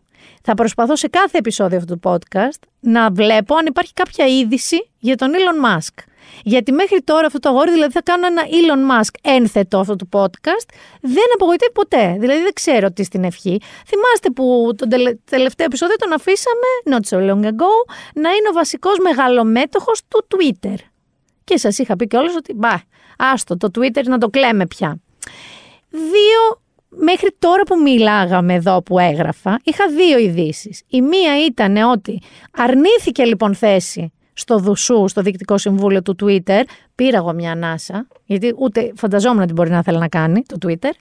Και διάβασα και όλο ότι στη δίκη η οποία τώρα δικάζεται του Johnny Depp με την πρώην σύζυγό του, την ε, Amber Heard, η οποία τον κατηγόρησε για ενδοοικογενειακή βία. Ε, ο δικηγόρος της ανέφερε μέσα στο δικαστήριο ότι ο Johnny Depp έχει αιμονή με τον Elon Musk. Θυμίζω ότι μία από τις κατηγορίες που είχε έτσι ακουστεί για την Amber είναι ότι τον είχε κερατώσει τον Johnny Depp με τον Elon Musk και εκείνη την ώρα που άκουσε ο Johnny Depp να λέει ο δικηγόρος της Amber ότι καλά είχε αιμονή ο Τζόνι Ντέμ με τον Elon Musk, κάγχασε ξεκάθαρα στις κάμερες να τον δούνε και λέω αυτό, έχω δύο δισούλες Elon σήμερα. Και είπε ο Elon, hold my beer. Hold my Tesla, είπε ο Elon, διότι τώρα μιλάμε breaking, πριν δύο ώρες εδώ πέμπτη που ηχογραφούμε, πρόσφερε 41,4 δισεκατομμύρια δολάρια για να αγοράσει το Twitter. Γιατί σου λέει τι νόημα έχει, γιατί να έχω το 9,2%. Θα το έχω όλο.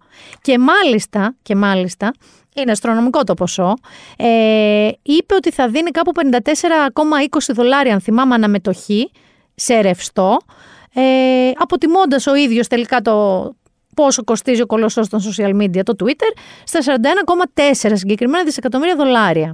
Σε ένα έγγραφο που διαβάστηκε την Τετάρτη, χτες, στη ρυθμιστική αρχή του Αμερικανικού χρηματιστηρίου, γιατί έπρεπε, ο Elon Musk διευκρίνησε ότι πρόκειται για την καλύτερη του και την τελική του προσφορά και απειλεί σε περίπτωση αρνητικής απάντησης από το Twitter, που πιστέψτε με, they didn't see this coming, να επανεξετάσει γενικά τη θέση του ως μετόχου στο μέσο κοινωνικής δικτύωσης. Να σας διαβάσω μισό λεπτό και τι έστειλε ο ίδιος σαν επιστολή στους ανθρώπους του Twitter. Είπε λοιπόν ο Elon.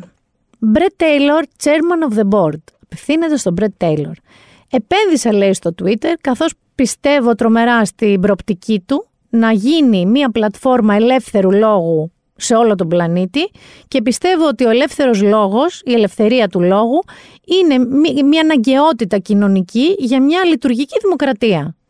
Ωστόσο, από τότε που έκανα την επενδυσούλα μου, η οποία επενδυσούλα του να σας θυμίζω ότι ήταν 2,9 δις την Παρασκευή που αγόρασε τις μετοχές του και είχε κερδίσει ένα δις τη Δευτέρα που άνοιξαν τα χρηματιστήρια. Ήταν στο 3,7 η αξία των μετοχών του. Από τότε λοιπόν που έκανα την επενδυσούλα μου, συνειδητοποιώ τώρα ότι η εταιρεία ούτε θα ανθίσει, ούτε θα εξυπηρετήσει αυτή την αναγκαιότητα την κοινωνική στην παρούσα μορφή του στην παρούσα μορφή της εταιρεία. Το Twitter πρέπει να μεταμορφωθεί σαν ιδιωτική εταιρεία.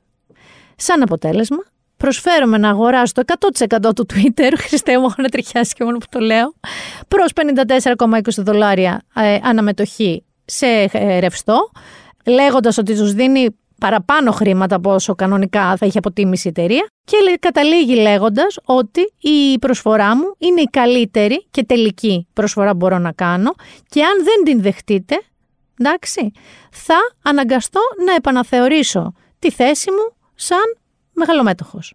Το Twitter έχει τεράστια προοπτική, εγώ θα την ξεκλειδώσω. Υπογραφή Elon Musk. Και είναι αυτό που λέμε, ρε παιδί μου είναι σαν τον ταχυδακτηλουργό που βλέπεις, τραβάει, τραβάει, τραβάει, μαντίλια, μαντίλια, μαντίλια, μαντίλια, όπαινα λαγός.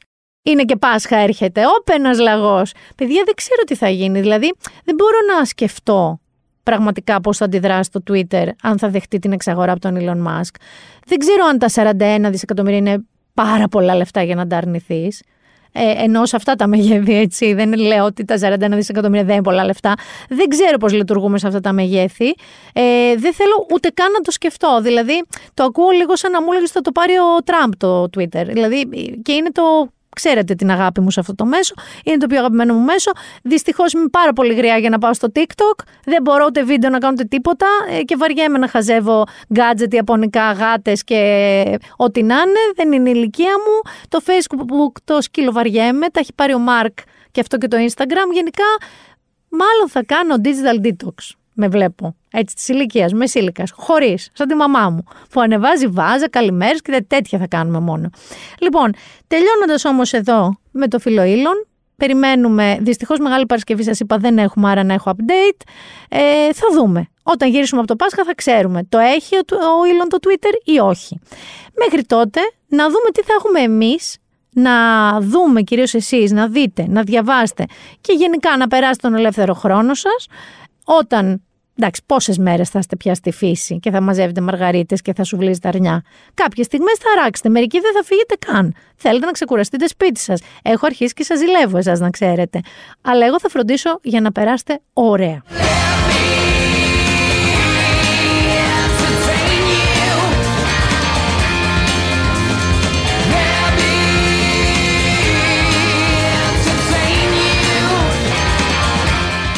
Σας είπα πριν για τα δύο επεισόδια από τη σέρια του Γιώργου Καπουτζίδη ότι δεν πρόλαβα να πάω να δω το preview που δείξαν στους δημοσιογράφους.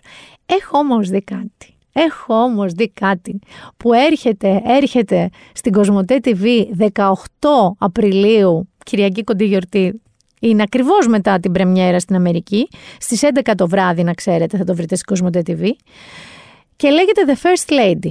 Αν με ακολουθείτε στο Instagram και στο Twitter, είχα ενθουσιαστεί τόσο πολύ όταν είχα μάθει για αυτή τη σειρά που είχα αποστάρει εικόνες. Τι είναι λοιπόν το The First Lady της ε, Showtime; Είναι στην πραγματικότητα η ιστορία μεγάλων στιγμών της αμερικανικής ιστορίας, έτσι, πολιτικής ιστορίας, μέσα από τα μάτια όχι των προέδρων της, αλλά των πρώτων κυριών Αυτό είναι The First Lady, τον είπα.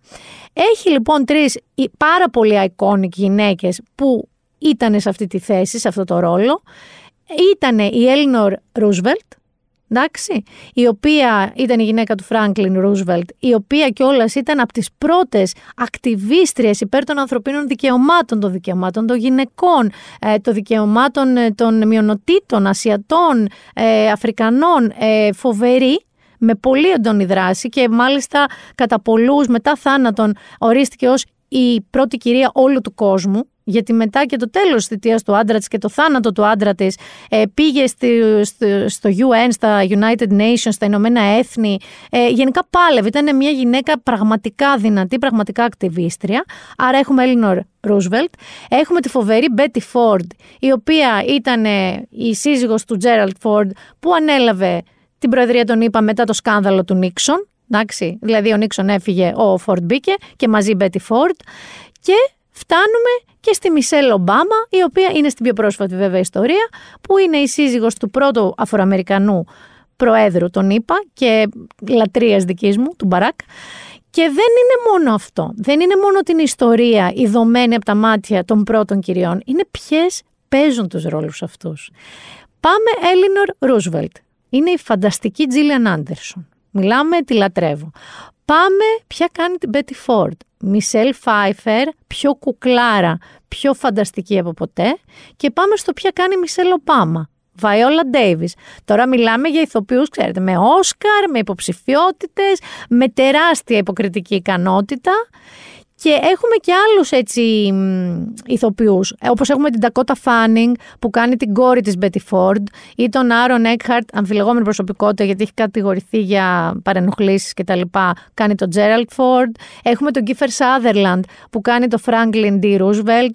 Έχουμε την Ellen Bernstein που κάνει τη μαμά του Roosevelt, η οποία είναι μια έτσι socialite μια, να πούμε influencer εποχής, μια καλής κοινωνίας κυρία. Ε, και να σας πω ότι έχουμε και το γιο του Ρόμπερ Ντενίρο, εντάξει, ο οποίος κάνει τον νέο, τον νεαρό ε, Ομπάμα. Ε, αγαπημένο μου επεισόδιο από τα τρία που είδα, εγώ θα σας το πω, είναι το τρίτο, θυμηθείτε το γιατί θα ανεβούν αυτά τα τρία επεισόδια ε, τη μέρα που σας είπα, ε, όπου στην ουσία γνωρίζουμε το πώς ξεκίνησε ο έρωτας κάθε γυναίκας κάθε πρώτης κυρίας με το μέλλοντα πρόεδρο της Αμερικής. Ε, να σας πω δύο πράγματα που δεν μου άρεσαν, που είναι πολύ αστεία βέβαια. Δεν μου άρεσαν τα φρύδια που έχουν κάνει στη Βαϊόλα Ντέιβι για Μισελ Ομπάμα. Είναι περίεργα και είναι και τραγικά τα μαλλιά. Μιλάμε του Άρον Έκχαρτ, είναι τραγωδία. Κατά τα άλλα, εντάξει, είναι δεν είναι όπως νόμιζα εγώ στην αρχή. Ότι κάποια επεισόδια είναι αφιερωμένα στην Έλληνο Ρούσβελτ, κάποια είναι στην Πέτι Φόρντ και κάποια στη Μισελ Ομπάμα. Και αυτό μου άρεσε πάρα πολύ. Έχει ένα μπρος πίσω στην ουσία, δείχνει παράλληλα τις τρεις γυναίκες σε αντίστοιχες στιγμές τους. Δηλαδή, πώς ήταν η πρώτη τους επίσκεψη στο Λευκό Οίκο. Αν ήταν άβγαλτες, αν ένιωσαν ότι καταπιέζονται, ε, αν ε, έκαναν φοπά, ε, πώς το αντιμετώπισαν οι άντρες τους, πώς τις αντιμετώπισε το προσωπικό του Λευκού Οίκου. Ταυτόχρονα που σας είπα, οι τρεις πώς γνώρισαν τους άντρες τους, τι ρόλο έπαιξαν στο οι άντρες τους να βγουν γερουσιαστές και μετά να τρέξουν υποψήφοι για την Προεδρία της Αμερικής. Γενικότερα, αισθητικά είναι υπέροχο. Λατρεύω. Το αγαπημένο μου είναι η Μισελ Φάιφερ. Είναι εκεί στα 70s, 60s, 70s. Φανταστική με όλο αυτό. Αυτή η καημένη ήθελε τότε, ήταν έτοιμος να αποσυρθεί. Τελείωνε η θητεία του του Φόρτ. Και αυτή ονειρευόταν ένα σπίτι, παιδιά, στο Palm Springs, είχε βαρεθεί το κρύο και διάβαζε περιοδικά πώς θα κάνει πισίνα, κοκτέιλ και αυτά. Φεύγει ο Νίξον, πάρτι μέσα στο Λευκό Οίκο. Λοιπόν, είναι το πίσω. Και θα δείτε και θα συνειδητοποιήσετε βλέποντας το, το The First Lady ότι πιθανότατα σε κάποιες περιπτώσεις, ας πούμε στη Έλληνο Ρούσβελτ σίγουρα, άλλος θα έπρεπε να είναι στη θέση του Προέδρου της Αμερικής. Άλλο δεν το επέτρεπαν οι εποχές. Άλλο αν προβλέπω ότι θα το δούμε σύντομα αυτό, να δούμε γυναίκα πρόεδρο, τον είπα, όχι μόνο στις ταινίες δράσης και σε κάτι σειρές, αλλά στην πραγματικότητα. Ήταν όχι απλά από πίσω τους.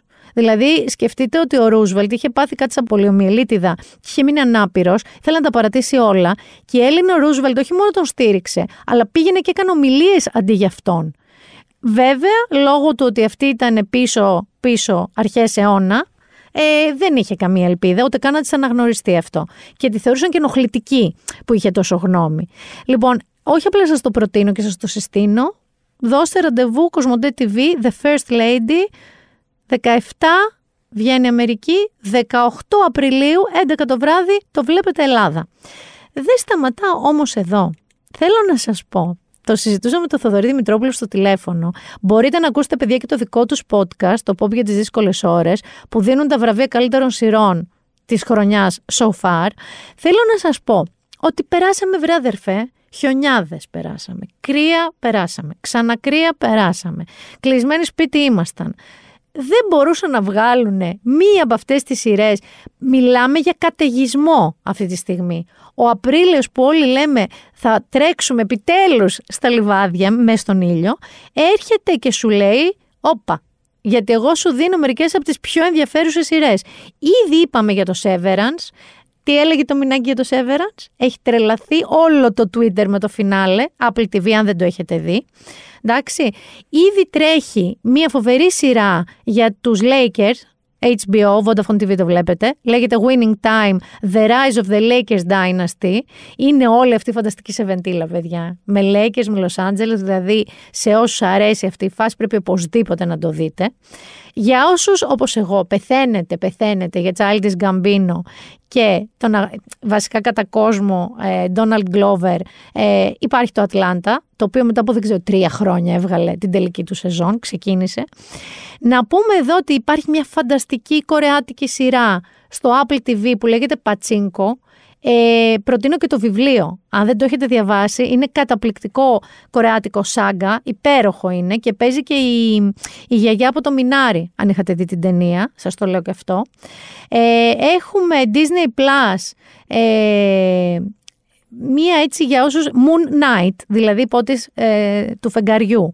Ε, είναι, καταλαβαίνετε ότι είναι ένας πρώην πεζοναύτης στον ΗΠΑ, σας το λέω λίγο για να σας τσιγκλίσω, με διασχιστική διαταραχή προσωπικότητας, στον οποίο δίνονται υπερφυσικές ικανότητες από τον Αιγυπτιακό θεό της Ελλήνης Κονσού, Καταλαβαίνετε τη συνέχεια γιατί μιλάμε. Σας λέω μόνο ότι παίζει όμως ο Όσκαρ Άιζακ. Συνεχίζω. Έχουμε Tokyo Vice. Μιλάμε για σειράρα HBO Max Ποιος σκηνοθετεί, Μάικλ Μαν, παιδιά, στην καρέκλα του σκηνοθέτη. Ε, και μιλάμε τώρα για ένα κόμπο ε, Αμερικανού στη Μητροπολιτική Αστυνομία του Τόκιο και την, ε, τη, τις φάσεις του εκεί. Συνεχίζω με μια σειρά που και αυτή ανεβαίνει τώρα αυτό το Σαββατοκύριακο στο Apple TV με Νικόλ Κίντμαν μεταξύ άλλων. Έχει Άλισον Μπρι, Νικόλ Κίντμαν, Σύνθια Ερίβο, φανταστική ιστοπή και λέγεται Roar. Roar. R-O-A-R. Ε, είναι μια ανθολογική σειρά σκοτεινών κομικών φεμινιστικών ιστοριών, όπως περιγράφεται. Εδώ θα κάνω παρένθεση και θα πω ότι η Apple TV έχει αρχίσει λίγο παραμάζωμα. Έχουμε Better Call Saul, ο παμέγιστο Σολ επανέρχεται για την τελική και τελευταία σεζόν του, season 6. Να σας πω εδώ ότι στο τελευταίο επεισόδιο, το έχω ρίξει το spoiler στο εξωτερικό, υπάρχει ένα reunion με το ντουέτο του Breaking Bad. Δηλαδή, εντάξει, ξέρεις, μικρό, μικρό προσκυματάκι κάνω. Αν θυμάστε μια άλλη σειρά, το Russian Doll, το έχεις δει στο Netflix, με την Αντάσα Λεόν που πέθανε ξανά και σαν μέρα της μαρμότας σε πολύ πιο dark και μοντέρνα ε, ε, εποχή. Λοιπόν, ε, βγαίνει και αυτό 24 στο Netflix, το season 2. Ε, έχουμε μια σειρά που εγώ λατρεύω, δεν ξέρω αν την έχετε δει ποτέ, το Barry, Season 3, HBO, λογικά θα το έχει το Vodafone TV, αλλά δεν παίρνω όρκο, θα μάθω. Ε, Αυτός είναι ένας πρώην εκτελεστής που τίποτα δεν του έρχεται εύκολα. Προσπαθεί να μην είναι πια εκτελεστής. Κατάλαβατε, σούτερ, επιπληρωμή. Ε, και η ζωή του προσπαθεί με κάθε τρόπο να ξεφύγει από αυτή την ιστορία και συνέχεια το βρίσκει μπροστά του. Άρα έρχεται και ο Μπάρι, τελειώνει και το Όζαρκ, έρχεται όπου να είναι και το Όζαρκ. Επίσης τέρμα-τέρμα, φινάλε, series φινάλε. Δεν ξέρω αν έχετε ήδη ζαλιστεί με το τι έχει ο Βρύλε, που να σας πω ότι έχει και ο Μάιος. Και καταλήγω με μία σειρά που την περιμένω ως ολίγες. Είναι HBO 25 Τετάρτου, θα έχουμε γυρίσει από τα Πάσχατά μας. Λέγεται We Own This City. Είναι μίνι σειρά. Είναι όλο το team του The Wire. Είναι Βαλτιμόρη και πάλι. Εντάξει, και στηρίζεται σε ένα ομώνυμο βιβλίο του δημοσιογράφου της Baltimore Sun, του Justin Fenton, που στην ουσία μιλάμε για χαλήνωτη διαφθορά μιας ομάδας συγκεκριμένης της αστυνομίας της Βαλτιμόρης που μιλάμε, ε, παίρνει λεφτά, μπλέκει με ναρκέμπορους, με όπλα, με με με, είναι George Πελεκάνος και David Simon ε, αυτοί γράφουν και υπογράφουν αυτό το καταπληκτικό σενάριο. Έχουμε πολλούς ηθοποιούς από τότε. Ε, τι άλλο να σας πω. Έχει για κάθε γούστο. Και άλλο ένα που εγώ περιμένω πάρα πολύ είναι επίσης Apple TV Shining Girls 29 Τετάρτου στο κλείσιμο. Ε, είναι άλλη μια μεταφορά βιβλίου. Παίζει η Ελίζα Μπεθμός και σκηνοθετεί κιόλας από το Handmaid's Tale, αν τη θυμάστε και την ξέρετε. Η Μος λοιπόν υποδίεται την Κέρμπι, μια ρεπόρτερ που επέζησε από μια βάναυση επίθεση και τώρα αρχίζει να κυνηγά τον κακοποιητή της.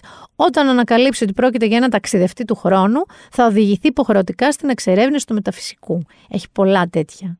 Πολλά τέτοια μέσα. Λοιπόν, παρόλα αυτά, η πρώτη μου πρόταση είναι ξεκινάτε δευτερούλα που έρχεται με The First Lady, εντάξει, και μετά όλα τα άλλα. Δεν ξέρω αν τα σημειώσατε, δεν ξέρω αν προλάβατε.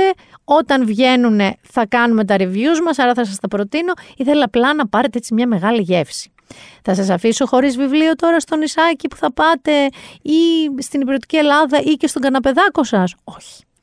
Θα σας προτείνω λοιπόν το βιβλίο ενός πάρα πολύ αγαπημένου μου συγγραφέα που μόλις κυκλοφόρησε μεταφρασμένο. Είναι ο Κόλσον Whitehead, αν δεν κάνω λάθος, σας είχα προτείνει έτσι εκεί προς το καλοκαίρι τα αγόρια του Νίκελ, που είχε κερδίσει και Πούλιτζερ. Αυτός ο άνθρωπος είχε κερδίσει δύο φορές Πούλιτζερ και πολλά βραβεία. Έχει γράψει και τη σειρά που σας είχα προτείνει στο Amazon Prime, το The Underground Railroad, αν το θυμάστε. Το νέο του λοιπόν βιβλίο λέγεται Μπέρδεμα στο Χάρλεμ. Ε, μας μεταφέρει λοιπόν στο σκοτεινό Χάρλεμ στα 60s εν μέσω ληστειών, εκβιασμών και ταραχών, δημιουργώντας μια ορμητική αφήγηση που αιχμαλωτίζει τον αναγνώστη. Το μπέρδεμα στο Χάρλεμ βρέθηκε στην κορυφή των bestsellers των New York Times, στα 100 σημαντικότερα βιβλία της χρονιάς σύμφωνα με το περιοδικό Time, να σας δώσω λίγο και τα εύσημά του, και στη λίστα με τα αγαπημένα βιβλία του Μπαράκ Ομπάμα για το 2021. Να σας πω λίγο το story. Για τους πελάτες και τους γείτονές τους στο Χάρλεμ, ο Ρέι Κάρνι είναι ένας έντιμος άνθρωπος. Ένας μαγαζάτορας που κάνει ό,τι μπορεί για να συντηρήσει τον ίδιο και την οικογένειά του. Ελάχιστοι όμως είναι αυτοί που γνωρίζουν ότι αυτή η βιτρίνα κανονικότητας είναι γεμάτη ρογμές. Ρογμές που αρχίζουν να μεγαλώνουν όλο και περισσότερο όταν ο μικροαπαταιώνα ξάδερφος του Ρέι, ο Φρέντι, τον εμπλέκει στη ληστεία του ξενοδοχείου Τερέζα. Έκπληκτος ωραία ανακαλύπτει ότι εγκληματίζεται με ευκολία στον υπόκοσμο του Χάρλεμ και η νέα πελατεία του αποτελείται από διεφθαρμένους αστυνομικούς, βίαιους γκάγκστερ, πορνογράφους της Πεντάρας και άλλα αποβράσματα. Έτσι ξεκινάει η εσωτερική πάλι ανάμεσα στον έντιμο Ρέι και τον απαταιώνα Ρέι, πόσο κροβατεί ανάμεσα στους δύο εαυτούς του, αντιλαμβάνεται ποιος πραγματικά κινεί τα νήματα στο Χάρλεμ. Θα καταφέρει ο Ρέι να μην σκοτωθεί ο ίδιος, να σώσει το Φρέντι και να πάρει το μερίδιο του από τη μεγάλη Λία, αλλά και να αποδεχτεί το ποιος πραγματικά είναι. Λοιπόν, αυτό είναι ένα τώρα, θα μου πεις τι βιβλίο είναι αυτό. Είναι αστυνομικό, είναι κομμωδία. Λοιπόν, είναι όλα αυτά. Είναι family saga, γιατί σου δείχνει την οικογένεια αυτή στο Χάρλεμ. Είναι αστυνομικό, ξεκάθαρα αστυνομικό μυθιστόρημα, νουάρ κιόλας. Είναι κωμωδία, έχει πολύ κωμικές στιγμές. Είναι και κοινωνικό σχόλιο για τη φυλή και την εξουσία και μια, ένα love letter θα το έλεγα εγώ για το Χάρλεμ. Θα ήθελα πάρα πάρα πολύ να πάω να ξέρετε στο Χάρλεμ. Δεν έχω καταφέρει να βρεθώ ποτέ σε κανένα από τα ταξίδια μου. Ε, είναι από τις εκδόσεις Ίκαρος, να πούμε και τις εκδόσεις, και είναι και η μετάφραση της ε, Μυρσίνης ε, Γκανά, η οποία έχει πάρει και πάρα πολύ καλές κριτικές, γιατί ξέρετε λίγο πώς είμαι εγώ με τις μεταφράσεις. Έχω την πεποίθηση ότι μια καλή μετάφραση μπορεί να απογειώσει ένα ξενόγλωσσο βιβλίο, δηλαδή να το φέρει κοντά στη γλωσσική μνήμη, ας πούμε, του λαού που το διαβάζει μεταφρασμένο, μπορεί όμως και να το καταστρέψει τελείως, αφαιρώντας του ρε παιδί μου όλα αυτά τα συστατικά που του δίνουν το χαρακτήρα που έχει. Αυτή δεν είναι μία από αυτές τις περιπτώσεις, είναι μία από τις πολύ καλές περιπτώσεις. Άρα, είτε δείτε στο λαπτοπάκι σας στις διακοπές, είτε σπιτάκι σας The First Lady, μαθαίνουμε και λίγο έτσι η αμερικανική ιστορία πίσω από, τις, ε, πίσω από το Watergate και όλες αυτές τις ιστορίες που ξέρουμε, το ρόλο των γυναικών εκεί και διαβάζουμε Πάμε σε άλλο σημείο της Αμερικής, το μπέρδεμα στο Harlem, 60s Harlem. Νομίζω θα περάσετε καλά. τίποτα από αυτά που δεν σας πρότεινα είναι μαύρο ρίξιμο. Είναι ίσα ίσα. Είναι πράγματα που θα σας κρατήσουν σε εγρήγορση μέχρι να γυρίσω εγώ και να τα ξαναπούμε σε δύο εβδομάδες από τώρα. Ε, ελπίζω με ειδισούλες από το φίλο μου τον Ήλον και ελπίζω και με καλύτερες ιδέες γενικότερα από τον πλανήτη. Ξέρετε τι εννοώ. Ελπίζω δηλαδή, ξέρω εγώ να μην μετρήσουμε άλλες μέρες τότε στο Ουκρανικό. Ε, θα ήθελα να έχει ολοκληρωθεί αυτό το πράγμα γιατί γίνεται τόσο βίαιο, τόσο χειρότερο μέρα με τη μέρα που δεν το διανοείται νους. Και δυστυχώς βλέπω κιόλας ότι ανάλογα με την επικαιρότητα δεν είναι παράλογο αυτό. Αρχίζει και μπαίνει σε δεύτερη, σε τρίτη μοίρα, ενώ τώρα αρχίζουν και αποκαλύπτονται οι αγριότητες αυτής της ιστορίας. Καλό είναι λοιπόν να μην το ξεχνάμε, γιατί ωραία και οι ήλιοι, ωραίες και οι μαργαρίδες, ωραία και οι έρωτες, ωραία και όλα αυτά που κάνουμε, αλλά γενικά το να είσαι σε επαφή με το τι συμβαίνει στον κόσμο μπορεί να σε γλιτώσει από το έπεσε από τα σύννεφα. Σας φύλαγα όμως για το τέλος ένα μικρό αστερίσκο. Σας έχω ηρεμήσει τώρα, σας έχω πει τι να δείτε, τι να κάνετε. Σας είπα να μένετε σε επαφή με το τι συμβαίνει στον πλανήτη για να μην πέφτετε από τα σύννεφα. Γιατί το είπα όμως αυτό. Ε; Το είπα γιατί υπάρχουν δύο πράγματα, δύο παράμετροι που τσίμπησα από εδώ και από εκεί ψάχνοντας τι συμβαίνει στον πλανήτη. Άρα αν ξημερώσει μια μέρα που we are no more, δεν θα σοκαριστώ. Καταρχάς, έχουμε ένα κομίτι στο μέγεθος της Ρόδου που έρχεται κατά πάνω μας. Δεν ξέρω τι θα γίνει με αυτό. Αυτό το ακούω λίγο βερεσέ να σας πω, γιατί πολλές φορές τα λένε αυτά. Το Don't Look Up το είδαμε, δεν το έχουμε δει στην πραγματικότητα. Δεν το βλέπω να, να μας βρίσκει από κομίτι. Μετά όμως διάβασα και ανάθεμα και αν κατάλαβα πάρα πολλά πράγματα, ότι κλειδονίζεται λέει η λειτουργία του σύμπαντος. Αυτός ήταν ο τίτλος και στα ξένα μέσα και στην Ελλάδα. Διότι το μποζόνιο W έχει μεγαλύτερη μάζα από το καθιερωμένο πρότυπο. Φυσικά δεν θα πω σε καμία προσπάθεια να σας εξηγήσω το καθιερωμένο πρότυπο και γενικά το στοιχειώδες σωματίδιο μποζόνιο W. Ξέρω όμως ότι είναι το καθιερωμένο πρότυπο πάνω σε αυτό στηρίζονται οι επιστήμονες, αυτό κατάλαβα εγώ, για να μπορούν να υπολογίζουν τις μάζες των σωματιδίων, τη δύναμη που εκλείεται από τις τρισεκατομμύρια συγκρούσεις μεταξύ τους. Γενικά το μποζόνιο το ακούσαμε ε, από το ΣΕΡΝ, έτσι, από το μεγάλο επιταχυντή που ανοιχνεύτηκε το μποζόνιο Higgs. Λοιπόν, μην με ρωτήσετε τι έγινε το μεταξύ, πάντως να ξέρετε ότι κλειδονίζεται πάρα πολύ απλά η λειτουργία του σύμπαντος. Και αν δεν γίνει, δεν μας βρει κακό από το μποζόνιο, θα μας βρει κακό δεν είμαι και σίγουρη, από τον νέο ας πούμε ηγέτη του Πακιστάν. Ε, μπορεί να πήρατε, είδα πεις στο, έχεις πάει στο Πακιστάν. Έχεις πάει στο Πακιστάν. Τι να κάνω, έχω πάει στο Πακιστάν. Γιατί όμως πέτυχα ένα βιντεάκι, παιδιά. Μπορεί να μην συμβεί και τίποτα. Ο άνθρωπος να είναι σοβαρότατος. Εντάξει. Ε, εκδιώχθηκε ο, ο πρωθυπουργός ο Ιμρακάν που υπήρχε και ανέλαβε ο Σεμπάς Σαρίφ. Όλα καλά μέχρι εδώ. Θα μου πεις, και τις εμέλει ένα. Δεν με μέλη, αλλά είδα ένα βιντεάκι με το πόσο έξαλλος τύπος είναι. Ήταν ένα έτσι συνοθήλευμα πλάνων από τον ίδιο να γκρεμίζει μικρόφωνο από μπροστά του, πόντιουμ ολόκληρα, να κοπανάει τον από πίσω του, να ορίεται. Είναι ρε παιδί μου Στέφανος Χίος για να καταλάβετε σε αντιδράσεις. Στο στούντιό του όταν τα παίρνει. Απλά σκέφτηκα εγώ τώρα ότι ο άνθρωπος αυτός έχει πυρηνικές κεφαλές. Α πούμε κάτι που ο Στέφανος Χιό δεν έχει. Οπότε βάλτε τα και αυτά έτσι σε μια ζυγαρία. Και τον Μποζόνιο και τον ε, Σεμπάζ Σαρίφ ε, και τον Κομίτη στο μέγεθος της Ρόδου. Επειδή λοιπόν δεν ξέρουμε τι μας ξημερώνει, να είμαστε ευγενικοί ο ένας με τον άλλον, να έχουμε ενσυναίσθηση στον πόνο είτε του διπλανού μας είτε της διπλανής χώρας, γενικά ενσυναίσθηση και μη σφάζεστε μεταξύ σας.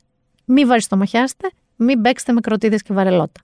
Αυτή ήταν η κοινωνική αυτή τη στιγμή προσφορά του podcast Been There Done That. Η Μίνα Μπυράκου σας φυλάει σταυρωτά. Καλό Πάσχα, καλή Ανάσταση, καλά να περάσετε. Εμείς ραντεβού την Παρασκευούλα μετά πια από το Πάσχα. Πολλά φιλιά.